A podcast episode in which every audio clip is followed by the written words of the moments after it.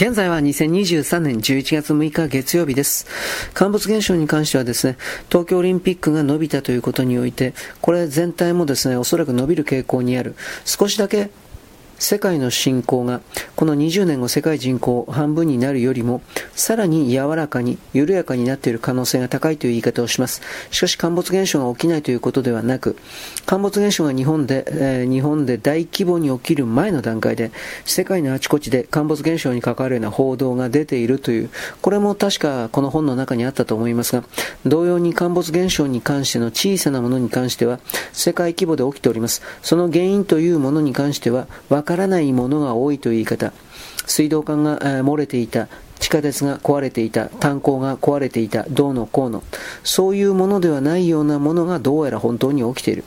そしてそれが地球における予行演習のような形になっており、そしてそれが日本の確か湾岸都市部だったと思うんですけど、それがですね、一気に沈むという流れ。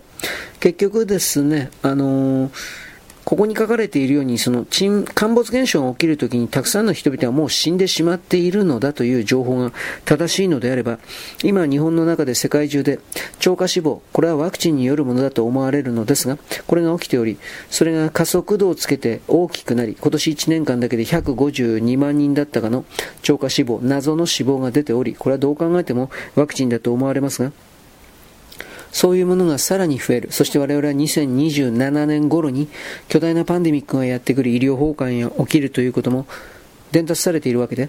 それが終わってから、つまり27年にそのパンデミックの頂点が来るのであれば、28年、29年あたりでもうとてつもなく人が死んでいる死んでいると捉えなくてはならず、となると28、29、30年あたりでこの陥没現象が起きてくる可能性があるということに身構えておかなければならないということ、これを私はあなたに一方的に伝えるものであります。よろしく、ごきげんよう。